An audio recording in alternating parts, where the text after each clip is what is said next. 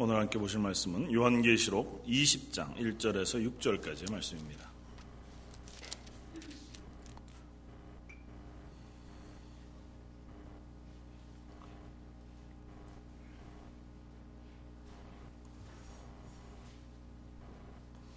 요한계시록 20장 1절에서 6절까지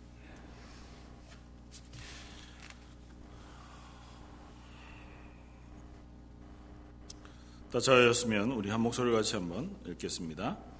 또 내가 보니 천사가 무적행의 열쇠와 큰 쇠사슬을 그의 손에 가지고 하늘로부터 내려와서 용을 잡으니 곧 예빼며 마귀요 사탄이라 잡아서 천년 동안 결박하여 무적행에 던져 놓고 잠그고 그 위에 임봉하여 천년이 차도록 다시는 만국을 미혹하지 못하게 하였는데 그 후에는 반드시 잠깐 노일이라. 또 내가 보자들을 보니 거기에 앉은 자들이 있어 심판하는 권세를 받았더라. 또 내가 보니 예수를 증언함과 하나님의 말씀 때문에 목배임을 당한 자들의 영혼들과 또 짐승과 그의 우상에게 경배하지 아니하고 그들의 이마와 손에 그의 표를 받지 아니한 자들이 살아서 그리스도와 더불어 천년 동안 왕 노릇하니 그 나머지 죽은 자들은 그 천년이 차기까지 살지 못하더라. 이는 첫째 부활이라. 이 첫째 부활에 참여한 자들은 복이 있고 거룩하도다. 둘째 사망이 그들을 다스리는 권세가 없고 도리어 그들이 하나님과 그리스도의 제사장이 되어 천년 동안 그리스도와 더불어 왕노릇 하리라. 아멘. 어, 계시록이 뭐 이제 마지막까지 왔습니다. 특별히 오늘 본문 어, 20장은 아마 계시록 가운데 가장 많이 알려져 있기도 하고 또 여전히 가장 음, 여러 어, 견해들이 다양하게 있기도 한 천년 왕국이라고 하는 어, 본문에 해당합니다. 그래서 뭐, 어, 각 목사님들마다 혹은 그 개혁 어, 교회 가운데에서도 어, 어떤 식으로 오늘 본문의 말씀을 이해하느냐에 따라서 뭐 여러분이 혹시 들어보셨을지 모르지만 뭐 역사적 전천년설이니 부천년설이니 무천년설이니 어, 알듯 모를 듯한 어, 그런 어, 이야기들로 천년 왕국이라는 것을 설명합니다. 근데 교회 안에서 먼저 확인하고 넘어갈 것은 초대교회 때부터 이 계시록 20장에 나오는 이 천년 왕국에 대한 말씀을 이해할 때에 그것이 정확하게 문자적으로 어떤 의미냐를 해석하기 위해 애써 왔다기보다 우리가 계시록 전체를 이해하면서 그 가운데에서 하나님 주시는 위로와 도전을 받았던 것처럼 이 천년왕국에 대한 메시지 역시 같은 의미와 맥락으로 받고 은혜를 나누었다고 하는 것이 어, 교회사 속에서 어, 드러나는 이야기들입니다. 다만 최근에 현대에 들어오면서 또 간혹 이단들에 의해서 어, 이 본문 말씀과 혹은 에스겔서 다니엘서를 해석하면서 이 부분들에 대한 실제적인 적용과 그것이 언제쯤일 것이냐라고 하는 그 어, 말들 혹은 확인들을 하고 싶어 하는 어, 욕구 때문에 이 본문들에 대한 논란들이 다시 불이 지펴지고 그것으로 사람들을 현혹하는 일들이 자주 일어났었다고 하는 것을 우리가 봅니다. 그래서 오늘 본문을 통해서는 아, 이 본문이 의미하는 바가 무엇이냐고 하는 것에 대해서 한번 우리가 살펴보고 어, 다양한 견해들에 대한 소개들을 잠깐만 하겠습니다. 그런 이유는 혹시 그것들이 여러분들에게 오해가 되어지거나 혹은 현혹이 되어지지 않도록 하게 하기 위함이고 어, 그런 이야기들을 들었을 때 아, 그렇게 생각할 수도 있겠다. 는 정도로 그냥 양해하고 넘어가시면 좋아, 아, 좋으리라 생각이 되었습니다. 어, 이런 것입니다. 오늘 본문 이야기는 어, 20장 1절에 이렇게 시작합니다. 내가 봄에 또 내가 봄에 이제 연속, 연속적인 어, 그림 같아 보이는 거죠. 19장으로부터 20장까지 어린 양 대신 예수님께서 재림하셨잖아요. 19장에 보면 11장 19장 11절에 또 내가 하늘이 열린 것을 보니 보라 백마와 그가 어, 그것을 탄 자가 있으니 그 이름은 충신과 진실이라 그가 공의로 심판하며 싸우더라. 이제 마지막 예수님의 심판의 재림이시거든요. 그러니까 이 심판의 재림이 있은 후에 오늘 20장이 연결되고 있는 것처럼 읽고 있는 겁니다. 그래서 또 내가 보면 천사가 무적행의 열쇠와 큰 쇠사를 그의 손에 가지고 하늘로부터 내려와서 용을 잡았다는 겁니다. 사탄을 잡았다는 거죠. 그 어, 용의 이름이 예뱀이고 마기오 사탄이에요. 그래서 그를 무적행에다가 가둡니다. 가두고 천년 동안 결박해. 특이하게 성경 어느 곳에서도 나와 있지 않은 천년이라고 확정지어진 횟수에 대한 기록이 이 요한계시록 20장에만 나와요. 그래서 이 천년 동안 사단을 무적행에 가두고 잠굽니다. 다시는 그 사탄이 일할 수 없도록. 그리고 천년이 지난 이후에 이 사탄이 잠깐 놓여요.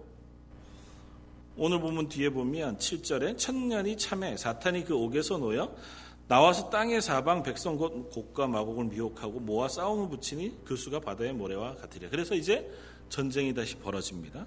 그리고 나서 그곳에서 그 사탄을 하나님께서 다시 붙잡아 영원한 불못에 유황불못에 던져버립니다. 10절 또 그들을 미혹하는 마귀가 불과 유황못에 던져지니 거기는 그 짐승과 거짓 선지자도 있어 세세토록 밤낮 괴로움을 받으리라.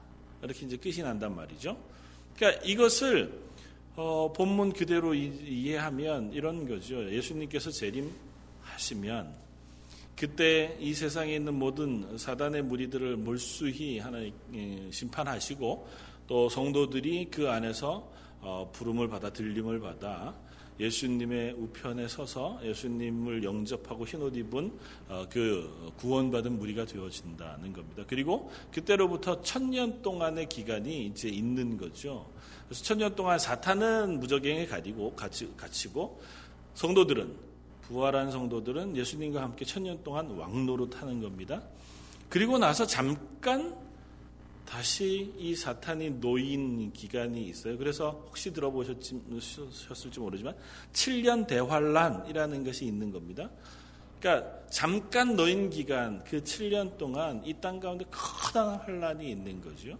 그리고 그 환란을 통과해서 결국은 마지막 하나님의 나라 새 하늘과 새 땅이 21장에 이제 이 땅을 향하여 도래해 내려오는 것으로 모든 인류의 역사를 향한 하나님의 구원의 계획이 끝이 난다. 그 이제 이해한 겁니다. 그렇게 본문을 이해하면 오늘 이렇게 본문이 시간 연속선상에서 이해되어지게 참 좋거든요. 이렇게 이해하는 것을 역사적 전천년설이라고 이야기합니다. 그러니까 천년 왕국이라고 하나님 예수님께서 재림하셔서 이 땅 가운데 천년 동안 통치하는 기간이 역사적으로 존재할 것이다. 라는 사실을 믿는 것이 역사적 전천년설이에요. 그래서 보통 장로교회나 혹은 개혁교단 가운데 오래 신앙생활을 하신 어르신들의 입장은 보통은 예전에는 이 역사적 전천년설이라고 하는 것을 배웠고 그 입장 속에 서 있었습니다. 그 이유는 뭐냐 하면 예수님이 재림하시기까지 역사적 전천년설의 입장에서 보면 요한 계시록의 일들이 시간 순서적으로 혹은 꼭 시간이 딱 순차적인 아니더라도 그렇게 진행되어져 간다는 겁니다. 다시 말하면 세상은 점점 악해져 가는 거죠. 계시록이 19장까지 오는 동안 끊임없이 하나님의 심판은 날로 강도가 강해져 가고 이 땅은 그 심판에 대항하여 여전히 회개하지 않고 자기의 죄악 가운데 살아가잖아요. 그러니까 지금 우리가 세상을 바라보기에 그것이 너무 잘 들어맞는다는 겁니다. 예수님 부활 승천하신 이후에 다시 오실 그때까지 세상은 악하고 점점 더 죄악 가운데 간영해져 간 그러한 모습을 보여주고 있다는 거죠. 그래서 예수님께서 다시 재림하셔서 그 재림하실 때에 이 땅에 있는 모든 죄악을 어, 심판하시고 예수님과 성도들이 왕 노릇하는 천년의 놀라운 그 은혜의 기간을 가지게 될 것을 소망하는 어, 그런 마음으로 이 성경 본문을 그렇죠 역사적 전천년설의 입장입니다. 역사적 전천년설의 입장은 예수님이 재림하시고 나서 분명히 이 땅 가운데 예수님과 함께 왕 노릇하는 천년의 은혜의 기간을 보내게 되어질 것이다 하고 하는 소망과 기대가 있는 어, 것입니다. 틀리지 않았습니다. 이거 본문을 이해하는 하나의 또 다른 어, 방법이기도 합니다. 또 하나는 후천년설이라는 것이 있습니다. 그건 뭐냐 하면 천년 왕국이 먼저 있고 나서 예수님이 재림하실 것이라는 거예요. 그러니까 어, 예수님이 부활 승천하시고 나서부터 어, 이제 교회 시대가 시작이 되어져 가고 예수님이 재림하시기 바로 전 천년 기간 동안에 예비해 두신 기간은 이 세상이 점점점 하나님의 나라가 되어져 간다는 겁니다. 그건 때로는 교회 때문에 이 땅에 하나님께서 심으신 교회들이 세상을 복음화하고 그런데 교회들이 이 땅에 어, 빛과 소금의 역할을 다 함으로 이 세상의 죄악들이 제거되어져 가고 하나님의 은혜를 사모하는 교회들과 믿음이 풍성해지는 세상이 되어져 간다는 거예요. 그래서 온 세상이 교회들로 말미암아 점점점 하나님의 나라가 되어져 가서 이 땅이 전체가 다 하나님의 은혜 가운데 거하게 되었을 때 예수님이 재림하시고 그것 어, 때에 어, 완전한 이 심판이 이루어진다고 어, 믿는 거죠. 그래서 1980년대 CCC에서 이야기하던 온 세상 가운데 그리스도의 계절이 오게 하자. 교회가 그 씨앗이 되자. 나가서 세상을 변혁시켜서 세상이 하나님의 나라가 되게 하자고 했던 그 외침의 한 부분은 이 무천 아 후천년설이라고 하는 입장입니다. 그건 어, 굉장히 사모하고 소망이 될 만한 일이에요. 그리고 우리가 이 땅 가운데 교회로 서서 사역하는데 너무너무 은혜가 됩니다. 왜냐하면 우리가 해야 할 일이 너무 분명하잖아요. 온 세상을 바꾸어야 한다는 거죠. 복음으로 그리고 우리가 애써서 그 세상 가운데 하나님의 복음을 전할 뿐만 아니라 선한 영향력을 미쳐서 경제적으로, 정치적으로, 사회적으로 하나님의 나라를 만들어 갈 의무와 권한을 우리에게 주셨다는 거예요. 그러니까 세상은 점점점 하나님의 나라가 되어가기를 사모한다는 거죠. 어, 그것도 이 본문을 이해하는 또 다른 하나의 방편이기도 합니다. 그런데 어, 그 너무너무 감사함에도 불구하고 현실적으로 우리가 봤을 때 그렇지 않구나 하는 것이 가장 큰 걸림돌입니다. 세상이 하나님의 나라가 되어져 가기보다는 악해져 간다고 하는 것이 오히려 우리 눈에 보이는 세상의 모습이고 하나님의 교회와 그리스도인 성도들이 세상 가운데 그 하나님의 나라를 완성해 갈 만한 능력과 실력이 있는 사람으로 자라가고 세워져 간다기보다 하나님의 교회 역시 연약하고 하나님의 은혜를 간구하는 그러한 공동체일 수밖에 없다는 것이 우리의 자발적인 고백이라고 하면 그것이 정말 마음속에는 소망은 되지만 꼭 그렇지는 않겠다고 하는 생각이 조금은 듭니다. 그걸 무천년설이라고 하고요. 그리고 또, 아, 후천년설이라고요? 하고요. 또 하나는 무천년설이라는 겁니다. 그건 뭐냐면, 천년이라고 하는 역사적인 기간은 존재하지 않는다는 거죠. 그래서 어, 그동안 저희가 저와 함께 요한계시록을 이해하시고 함께 나누며 묵상해왔던 그 연장선상에서 이해하면 아마 그건 무천년설에 가까운 어, 것으로 이해하시면 될 겁니다. 다시 말하면 요한계시록의 모든 말씀들은 하나님께서 우리에게 보여주신 상징적인 언어다.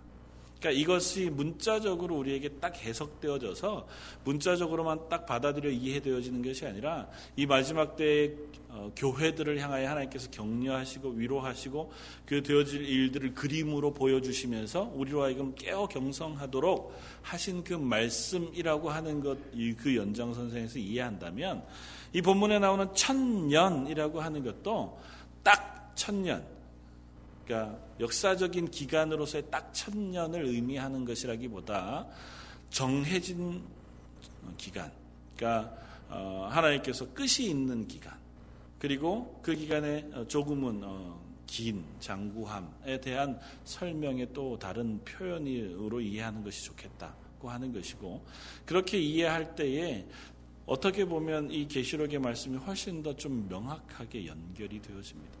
다만 그럼에도 불구하고 그렇게 이해할 때에 몇 가지 어, 난제들이 있는 건 사실이에요. 어, 그건 뭐냐면 오늘 본문에 나오는 천년 동안 사탄이 어, 무적행에 갇힌다고 하는 것에 대한 설명이 조금은 어렵고 그 뒤에 나오는 첫 번째 부활, 두 번째 사망이라고 하는 표현을 설명하기가 좀 어렵습니다. 무천년설이라는 입장은 뭐냐 하면 이렇게 이해하시면 됩니다. 예수님이 초림하셨을 때 이미 이 땅 가운데 하나님의 나라가 임했다. 그 땅 가운데 하나님의 나라가 임했고 그것으로부터 이미 사탄은 그의 발목을 어, 잡혀서 그의 머리를 예수님께서 부활승천하심으로 밟아 깨셨다는 거죠. 더 이상은 이 세상이 사단의 왕국이 아니라 하나님의 구원의 통치가 이루어지는 땅이라는 것입니다. 그리고 그 증거가 하나님의 교회를 이 땅에 세우시는 것이고 그 교회로 하여금 예수님이 재림하시는 기간까지 분투하여 그 믿음을 경주하도록 하나님께서 세워놓으신 공동체라는 겁니다. 지금 여전히 사단의 세력이 잔존하고 우리를 유혹하고 넘어뜨리려고 하는 그 힘들은 남아 있으나 그럼에도 불구하고 이 땅의 모든 권세와 능력은 하나님의 통치 아래 있는 것이어서 이제는 이 예수님이 부활 승천하신 이후로부터 예수님이 재림하실 그 기간 동안의 통치권이 하나님에게 있다고 고백한다는 겁니다. 이 땅에 대한 모든 통치권이 물론 그 이전에도 그랬지만 구체적으로 예수님이 부활 승천하심으로 말미암아 우리의 죄악을 완전히 사하신 구원의 은혜를 베푸셨고 그 구원의 은혜를 베푸신 것이 이 땅을 덮고 있다는 거죠. 그래서 예수님이 재림하실 때까지 그 기간을 무형의 천년이라고 하는 하나님의 통치가 이루어지는 기간으로 이해한다는 겁니다. 그래서 천년이라고 하는 기간을 특정하지 않고 그 기간이 아니라 교회 시대 자체가 천년 왕국으로 설명되어지는 것으로 이해하면 오늘 본문 말씀을 훨씬 더 우리가 명확하게 이해할 수 있겠다. 그래서 예수님께서 재림하실 때 단 한 번 심판이 이루어지고 그때에 어, 믿지 아니하는 자들과 믿는 자들을 구분해 내셔서 믿지 않는 자는 영원한 지옥으로 또 구원받은 자들은 육체 부활 예수님을 닮은 그 부활로 하나님의 나라에 아, 들어가 살게 하실 것이다. 라고 하는 사실을 믿는 어, 고백을 한다는 거죠. 그것을 무천년설이라고 부릅니다. 근데 보통 우리가 그동안 들어오고 익숙히 알고 있는 것은 역사적인 전천년설이었을 가능성이 높습니다. 그래서 어, 뭐 80년대, 90년대 많이 유행하던 그 책들, 소책자들 가운데 보면 휴거 뭐 이런 것이 있었고 666 뭐 이런 것이 있었고 그런 설명들을 대부분 진지하게 하고 있는 그 설명들은 어, 역사적 전천년설 중에서도 세대주의적 역사적 전천년설이라고 불러요. 그건 뭐냐면 정말 액면 그대로 모든 것이 여기에 있는 시간 순서대로 그대로 진행되어질 것이라고 믿는 전천년설주의자들이에요. 보통은 달라스나 텍사스 그 바이블 벨트 지역에 있는 아주 보수 어, 보수라고 얘기하면 좀 더 그런가요? 그 기독교 어, 세대주의적 어, 기독교주의자들 어, 그럼 그분들이 가지고 있는 신앙의 고백들이 아, 그 연장선상에 있습니다. 근데 그건 좀 위험합니다. 왜냐하면 어, 너무 명확하게 날짜 구분을 하되 성경이 말하고 있지 않은 부분까지 날짜 구분을 해요. 그래서 그 역사적 세대주의적 역사적 전천년설은 어떻게 얘기하냐면 어, 인류의 역사를 7천년으로 나눕니다. 일곱 개로 나누어서 천년씩을 다 끊어요.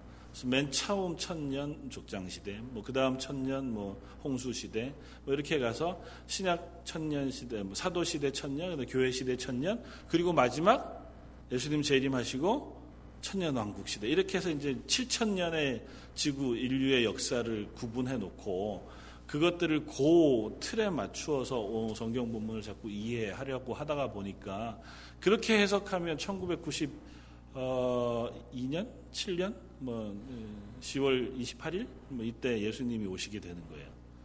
잘못 자꾸 이해를 하다가 그거는 날짜 구분이 너무 명확하잖아요. 우리가 계산해 놓은 일곱 일에 그래서 이제 다니엘서에 나오는 일곱 일에 뭐 이런 것들을 일곱 일에니까 아, 7로 나누어서 7천년 이래를 한 주를 천년 단위로 나누고 뭐 이렇게 이렇게 이제 이해해 나가. 그러다가 보니까 은밀한 암호와 같은 하나님의 계획을 깨달아 알게 되는 분이 자꾸 생기게 되고 그 깨달아 알게 되는 순간 자꾸 책을 쓰시는 거예요.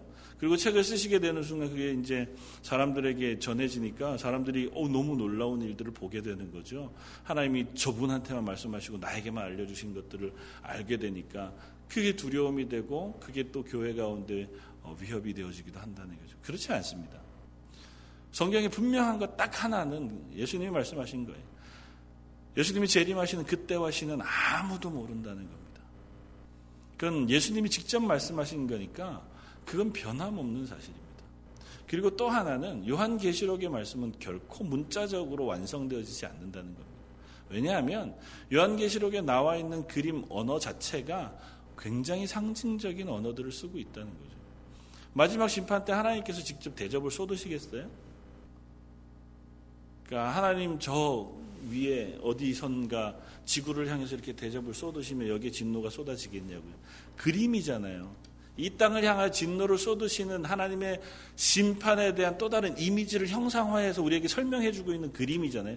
그건 그림으로 이해하는데 나머지는 몇 개는 아 이건 하나님의 상징으로 몇 개는 있는 그대로 액면 그대로 받아들일 수 있냐고요. 그렇지는 않을 거라는 거죠.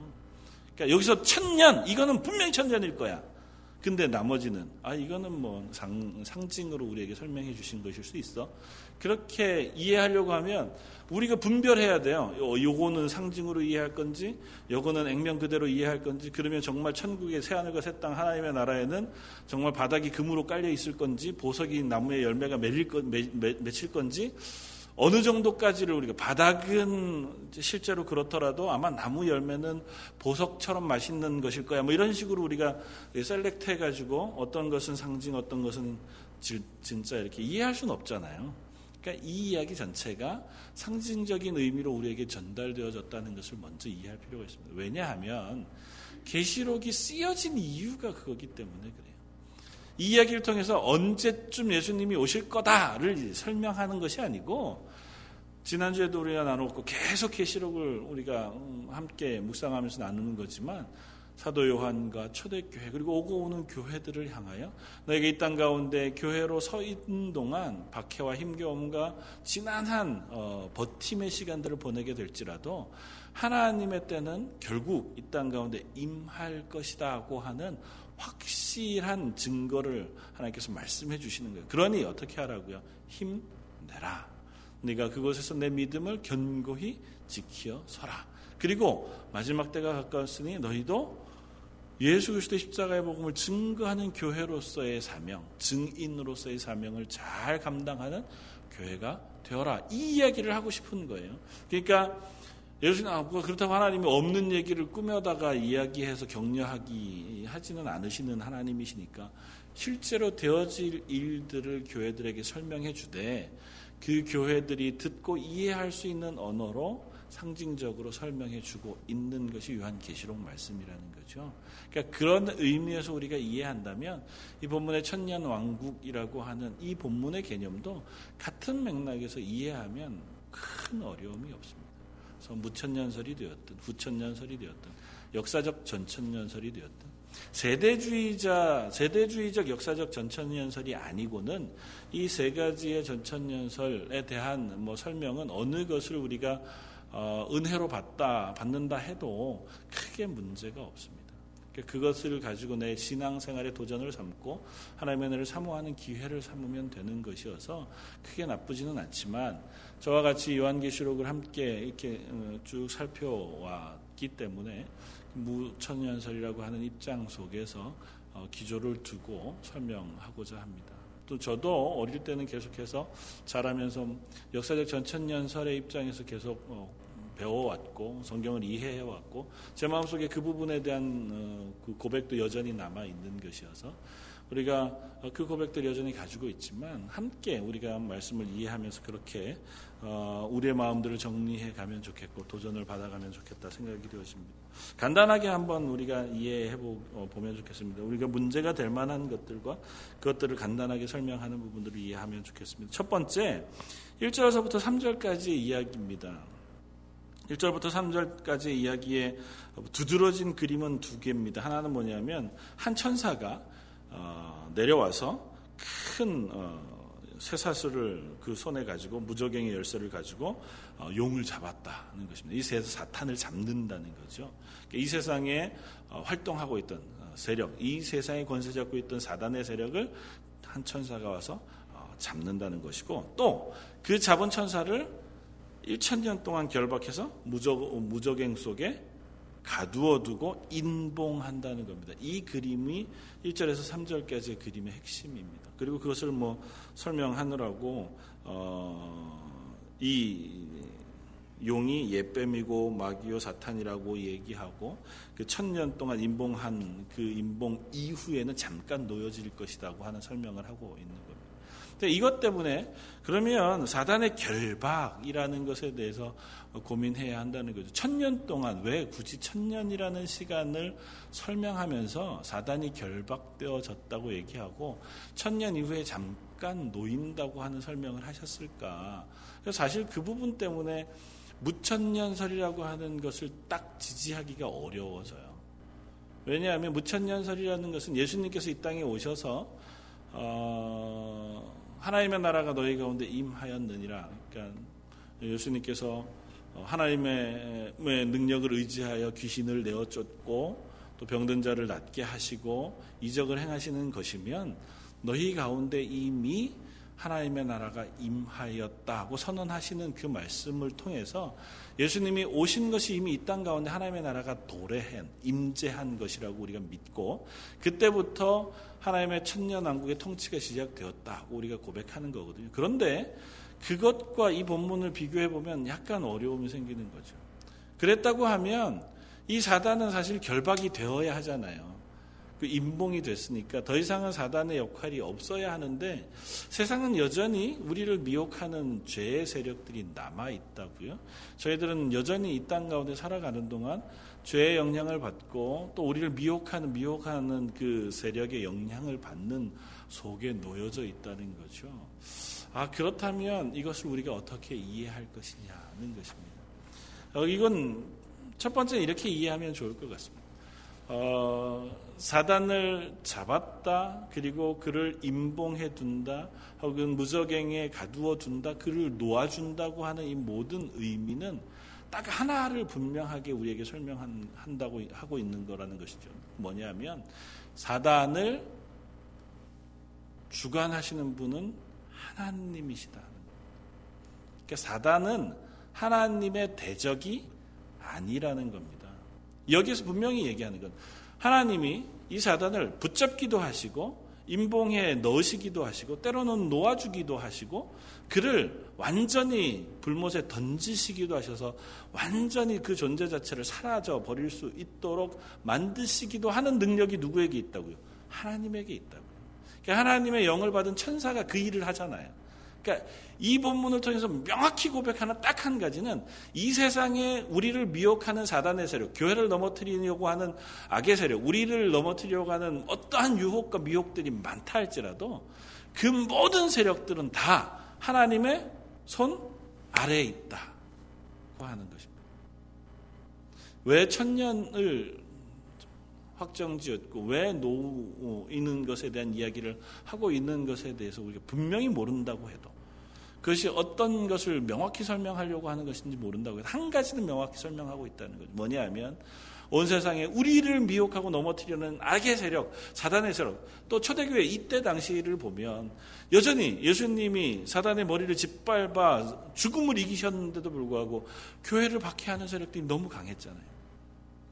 교회를 박해하는 세력들이 얼마나 강했으면 예수 믿는 모든 사람들이 카타콤이라고 하는 곳에 들어가서 깜깜한 지하에서 평생을 살아야 할 만한 긴 지난한 시간들을 보내었고 모든 교회들이 완전히 회파되기도 하고 그들을 잡아다가 다 몰수히 죽이기도 하는 사자들과 싸우게 하는 그 자리에 서게 하기도 하는 일들을 보았단 말이죠. 지금 요한계시록이 쓰여질 당시에는 그런 일들이 지난 30여 년간 계속 되어져 왔단 말이에요. 로마의 대화제가 일어나고 나서 네로 황제로부터 그 뒤에 도미티안 계속되어지는 그 황제들이 기독교를 향한 강력한 박해가 로마로부터 어, 교회를 향해서 주어졌고 그 일들이 벌써 2, 3여 년 동안 계속된 이후에 사도 요한 역시 그 박해를 받고 지금 반모섬에 잡혀가 있단 말이죠. 그러니까 그 교회를 향해서 그 질문에 대답하는 겁니다. 여전히 그들이 강해 보이지 그래도 걔네들 역시 하나님의 손 아래에 있는. 하나님이 그를 잡으려고 하면 언제든지 잡아서 이 땅 가운데 활동하지 못하도록 무적행에 넣어 임봉하실 수 있다는 겁니다. 그 사실을 오늘 본문에서 확인시켜 주는 겁니다. 그리고 결국은 그렇게 하실 것이라는 거죠. 하나님께서. 지금 혹시 너희에게 그 잔존한 세력이 남아 있고 너희를 미혹하고 너희를 둘러 넘어뜨리려고 하는 세력이 강해 보인다 할지라도 두려워. 하는 것이 우리가 이 본문을 통해서 확인할 수 있는 유일한 한 가지인 것 같아 보입니다. 나머지는 조금 불확실하죠. 천년이라고 하는 긴 시간 동안 그 기간 동안을 왜 하나님께서 정해두시고 또 일으켜 세워 풀어놓으시는지. 그런데 이 풀어놓으신 것에 대한 설명 역시 풀어놓아서 자유롭게 활개치도록 내버려두는 것은 아닌 것 같아 보여요. 그러니까 결국은 이 천년이라고 하는 그 기간, 한정적이고 확정적인 기간, 끝이 분명한 기간이라고 하는 것을 설명하는 하나님의 설명의 또 다른 방법이라고 이해하면 그 사단 역시 하나님께서 허용해 두시기에 지금 교회를 미혹하기도 하고 우리를 넘어뜨리기도 하고 또 그렇게 해서 우리를 어렵게 하기도 하는 세력이 되어지고 다만 그렇게 하심을 통해서라도 하나님은 우리를 연단하여 하나님의 교회가 되게 하시는 도구로 쓰신다는 겁니다. 오늘 새벽에도 나누었지만 로마서 8장 28절에 얘기한 하나님의 부르심을 입은 자들에게 모든 것이 합력하여 선을 이루느니라. 그러니까 세상의 악한 이 사단의 세력 역시 그 하나님의 선을 이루어가고 교회의 완성을 이루어가는 도구로 하나님께서 쓰시고 계실 것이라는 겁니다. 지금 우리는 잘 모르지만 그렇게 이해하는 것이 가장 분명한 이해가 될 것이라 생각이 되어집니다. 그리고 천년이라고 하는 것을 그래서 우리가 이해할 때 무한정 계속되어지는 기간이 아니라 끝이 분명한 기간. 하나님께서 하나님의 마지막 때를 완전히 정해 놓고 계시다는 것. 우리가 이 땅에 살아가는 동안 예수님이 재림하시고 하나님의 나라가 임하는 것이 너무 먼 미래 같아 보이고 도무지 오지 않을 것 같아 보이는 미래라 할지라도 결코 그렇지 않고 하나님은 분명히 그때를 정해 놓으셨다는 것. 다만 그 시와 때를 하나님만 알고 계셔서 모르고 있는 사람들은 당하기 전에는 그때가 언젠지 모르는 거죠. 다만 짐작할 뿐이지 그때가 오늘이 될지 내일이 될지 10년 후가 될지 100년 후가 될지 모르니까 우리가 그것을 어, 바라볼 때 참 답답하기도 하고 때로는 소망 가운데 보기도 하지만 성경은 그 기간은 정해져 있다.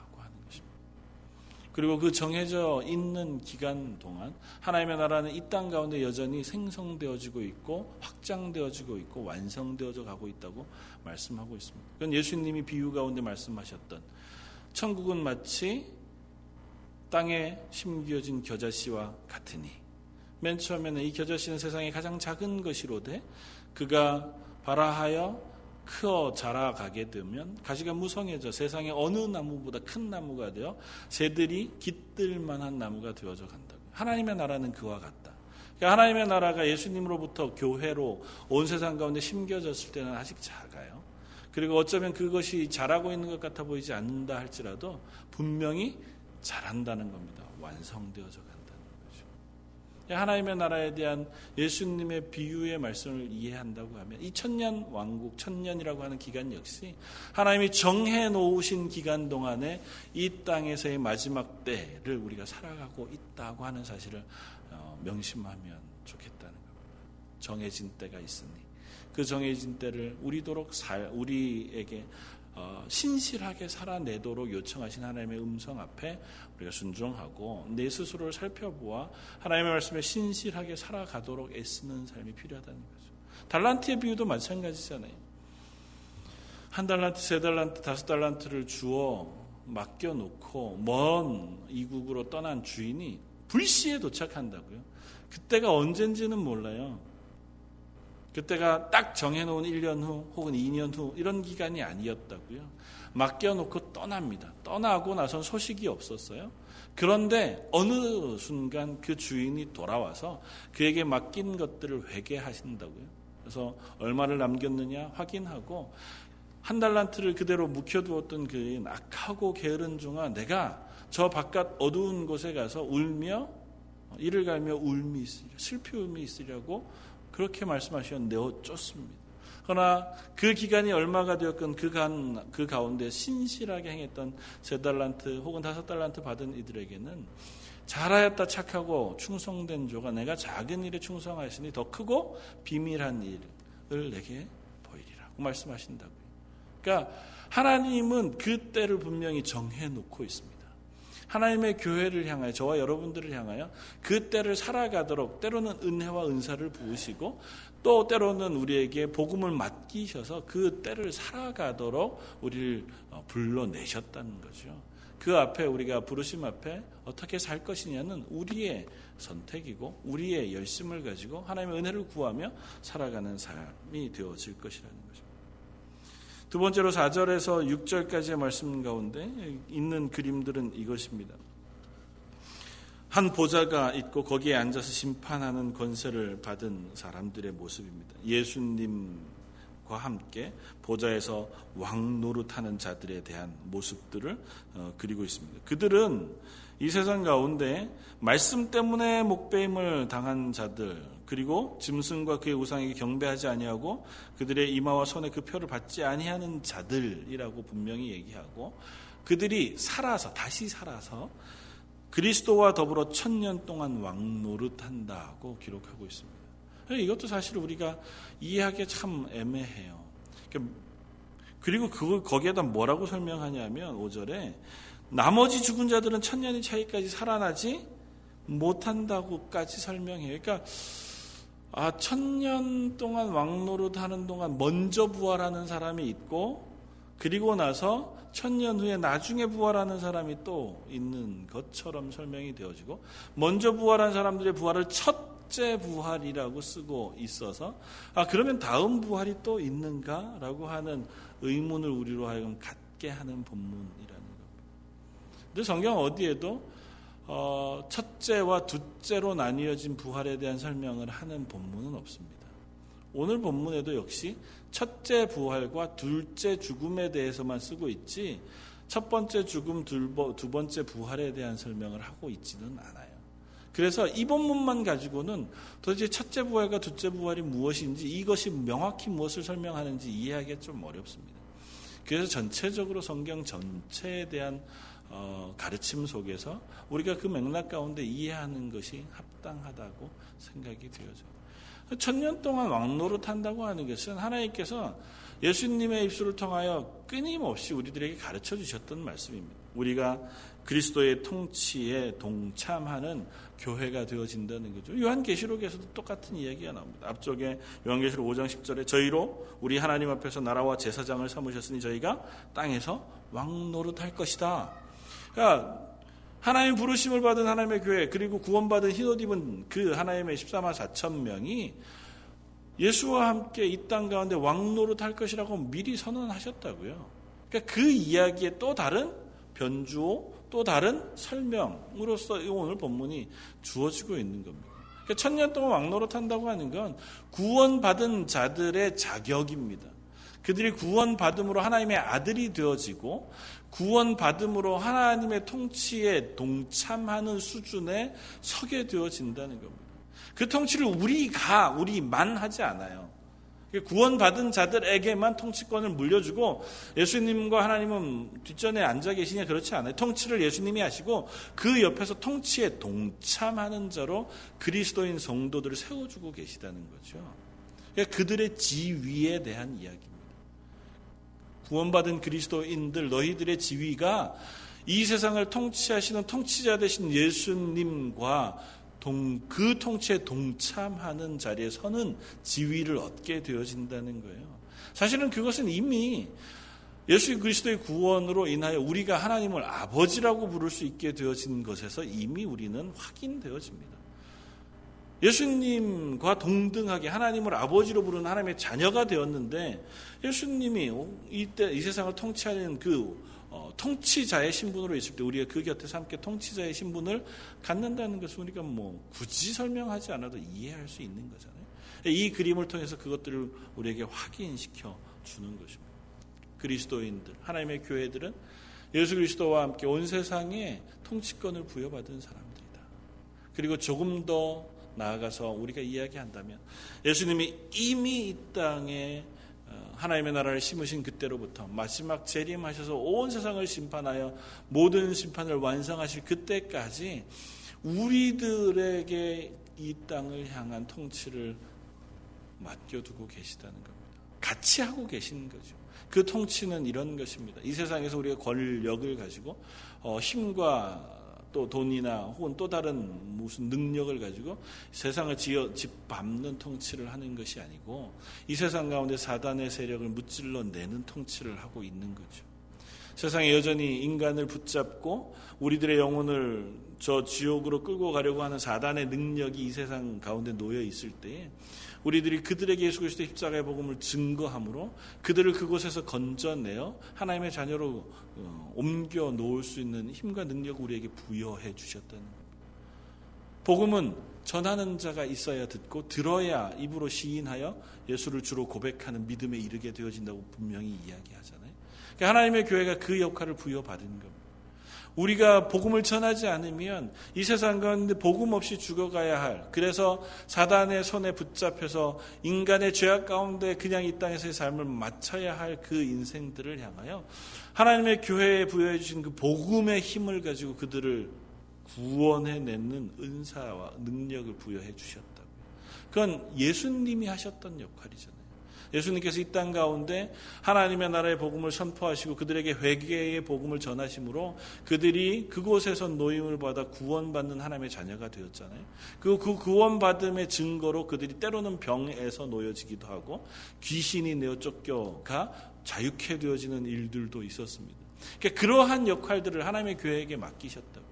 그러니까 우리가 여전히 죄악 가운데에서 죽어가고 그들의 이 세상에서의 삶을 죽음을 향해 달려가고 있는 사람들을 향하여 예수 그리스도의 십자가의 복음을 전하고 그것들을 그들에게 어, 증거함으로 그들이 하나님을 구주로 영접하여 새 생명을 얻는 자리로 인도해내는 능력을 하나님의 교회들에게 부여해 주셨다.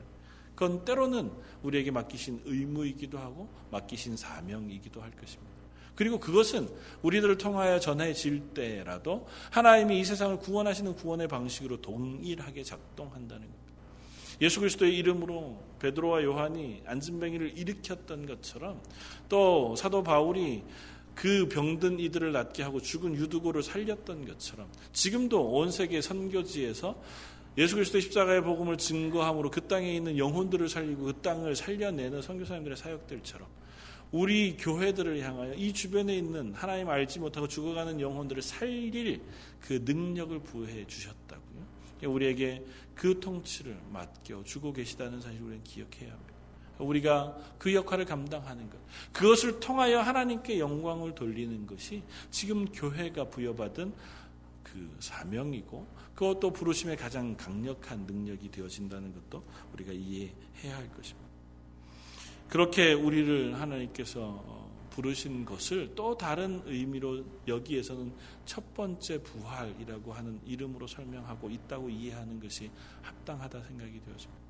이 부활은 육체적인 부활을 의미하기도 하지만 이 첫 번째라고 표현되어진 이 부활을 이해하는 것으로 우리는 예수 그리스도와 함께 구원받은 구원의 부활을 이해하는 것으로 쓰면 훨씬 더 명확하겠다 생각이 되어집니다. 그건 바로 이런 거죠. 그리스도인들은 예수님이 십자가에 못 박히실 때 예수 그리스도와 함께 십자가에 못 박혔다고 스스로 고백하잖아요. 그때 우리는 죽은 겁니다. 우리의 자아와 제 그리고 인간으로서의 삶은 그 예수님의 십자가에 못 박히시는 그 자리에서 함께 죽었고 예수님이 부활하시는 그 부활하심에 함께 우리가 부활하여 이제는 하나님의 자녀가 되었다고 우리 스스로가 고백하잖아요. 그러니까 예수님의 부활에 동참하여 구원받은 성도로 부활한 그 부활을 첫째 부활로 이해한다고 하면 오늘 본문을 명확히 이해할 수 있는 단초가 되어진다는 거예요. 아직 우리는 육체로 완전한 부활을 이루지는 않았어요. 이 땅 가운데 육체가 쓰려 쓰러져 가고 마지막 음, 호령 나팔 소리가 일어날 때에 우리가 죽은 그 육체에서 완전한 예수님과 같이 호련히 거룩하고 온전한 육체로 일어나 영원한 하나님의 나라에 들어갈 그 때를 소망하지만 지금도 역시 우리는 예수님의 부활과 함께 구원받은 하나님의 자녀로 이 땅을 살아가고 있다는 것입니다. 사도 바울의 고백이 그것이었잖아요. 사도 바울이 여전히 내 육체가 이 땅 가운데 어, 나를 붙잡고 있어서 내가 여전히 그 가운데 괴롭고 힘겨운 시간을 갖지만 그러나 날마다 나는 죽노라. 예수 그리스도 십자가에서 죽으심 그 죽으심을 함께 죽고 그 부활하심을 함께 부활하여 우리가 이 땅에서의 삶을 부활하신 예수님과 동행한 새 생명을 얻은 그리스도인의 삶을 살아가고 있다고 고백한다는 겁니다. 그러니까 여기서 첫 번째 부활은 그 의미로 이해하면 명확하다는 거죠. 예수님이 부활하실 때 모든 성도들은 이미 함께 부활한 겁니다. 그래서 이미 그때에 하나님의 통치 가운데 서 있는 구원받은 그리스도인의 자격을 이미 획득한 거죠. 그럼에도 불구하고 아직 완성되지 않았다고요. 아직 흔들리지 아니하는 터대 속에 완전히 온 세상을 역사 속에서 심판하셔서 하나님의 나라 새 하늘과 새 땅 이 도래한 그곳에서 영원토록 하나님과 동행하는 삶으로서의 부르심 그것으로서의 육체적인 부활의 완성은 아직 우리가 소망하고 있고 이루지 못했지만 그렇다고 해서 우리의 구원이 헛된 것이 되거나 혹은 대물려지는 것이거나 포기되어지는 것이거나 실패되어지는 것이 되지는 않는다는 의미에서 이미 우리는 부활한 그리스도인이 되어진다는 겁니다. 사도 바울의 고백처럼 우리를 구원하신 하나님의 구원 그것은 세상의 무엇으로도 끊을 수 없는 완전한 구원이잖아요. 그러니까 그 구원에 대한 고백을 우리는 이미 부활하신 예수님과 함께 첫 번 부활한 그리스도인이 되어졌다고 하는 고백, 그 고백과 함께 나눌 수 있게 되어집니다. 그러다가 보면 이런 어려움이 생깁니다. 여기에 첫 번째 부활한 사람들은 하나님의 말씀, 예수 그를 증언함과 하나님의 말씀 때문에 목배임을 당한 자들의 영혼들과 또 짐승과 그의 우상에게 경배하지 아니하고 그들의 이마와 손에 그의 표를 받지 아니하는 자들이 살아서 어, 그리스도와 함께 왕노릇 하는 것인데 우리에게 그런 경험이 있느냐는 거죠. 저 여러분들에게 그 경험이 있느냐는 겁니다. 아, 나에겐 아직 이 경험이 없으면 이 경험해야만 우리가 부활하는 걸까요? 이것이 하나님의 하나님의 교회를 향하여 부르신 부르심의 소명일 것입니다. 하나님의 그리스도인으로 부르심을 받은 사람들은 뭐 역사적으로 실제적으로 시간 속에서 이 시간들을 통과하게 되어지기도 하고 그렇지 않을 수도 있을 겁니다. 또 다른 모양으로 이 고난을 통과하게 되어지기도 할 테고 또 우리의 믿음을 어, 우리가 확인받아야 되는 시기들을 보내게 될지도 모릅니다. 그러나 그 모든 순간에서 이것과 같이 우리가 하나님의 말씀을 신뢰하고 예수 그리스도를 구주로 고백하며 그의 증인되어진 삶을 살아가기 위하여 내 생명과 내 삶을 온전히 살아내려고 하는 고백과 결단을 하나님의 교회를 향하여 요청하고 있다는 거죠. 시기상으로 어느 게 먼저고 어느 게 나중에 주어지는 것이 아니라 우리는 이미 거저 은혜로 구원받아 하나님의 구원받은 교회가 된 것처럼 또 앞으로의 삶 가운데서도 하나님 우리로 하여금 그 길을 통과할 수 있도록 은혜도 베푸시고 힘도 베푸시고 그 길을 통과해 내는 하나님의 교회를 만들어 가실 것이라고 하는 것을 본문이 얘기하고 있다는 겁니다. 어쩌면 우리가 약할 때는 그 길을 완전히 성공하며 통과하지 못할 수도 있겠죠. 때로는 실패할 수도 있고 지칠 수도 있을 겁니다. 그럼에도 불구하고 하나님 우리를 포기하시지 않으시겠다고요. 그래서 우리를 그 지난한 과정을 통과해 하나님의 나라에 이르도록 하나님의 자녀를 삼으시고 하나님의 나라를 삼으시고 하나님의 백성을 삼으시겠다고 말씀하고 계시다는 겁니다.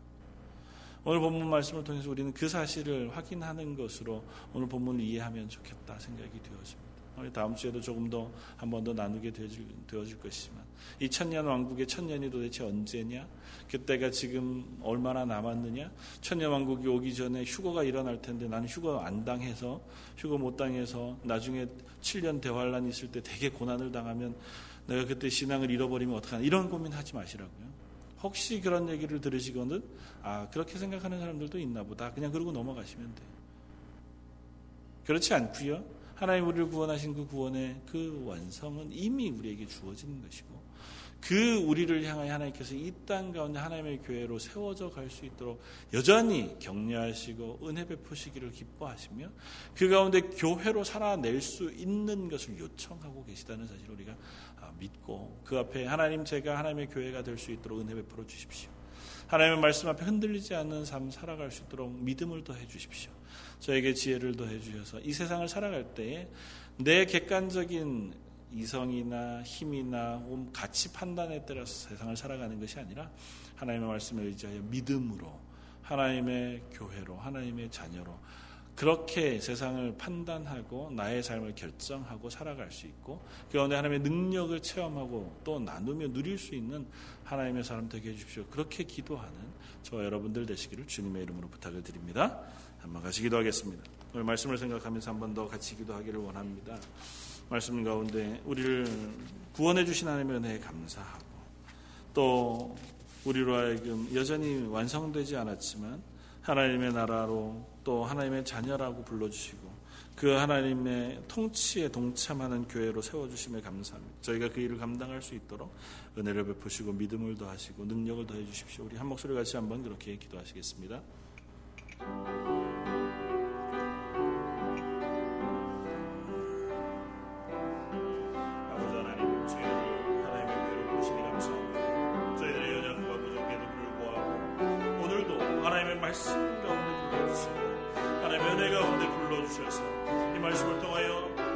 자녀된 기쁨을 또한 하나님의 자녀된 소명을 듣게 하시니 감사합니다. 저희 아버지 하나님의 삶이 땅 가운데서 예수 그리스도를 주로 고백하는 그 고백의 삶이 되게 하시고 그로 인하여 저희가 기쁨에 감사하고 능력이 충만한 하루의 삶이 되어지기를 바랍니다. 이 세상에 여전히 우리를 유혹하는 세력이 우리의 발목을 잡고 우리의 스스로의 죄악과 연약함을 넘어뜨리고 하는데라도 저희가 지치지 아니하고 그 가운데 서서 하나님을 구주로 고백하며 그 하나님의 놀라운 구원의 선포하고 증언하며 그렇게 나눌 수 있는 사람 되어지기를 소원합니다. 그래서 런던 제일정도교회 그 은혜를 허락하여 주옵소서 하나님 저희가 그 삶을 살아가기에 성령의 은혜가 필요하고 도우심이 필요하며 하나님의 능력이 필요합니다. 저희의 확신 없음 그 자리에 섰을 때 하나님께서 믿음을 더하시고 은혜를 더하시며 저희 부족한 그 자리에 섰을 때 하나님께서 저희들에게 하나님의 마음으로 하나님의 능력으로 하나님의 은혜 원사로 넉넉히 채우시는 놀라운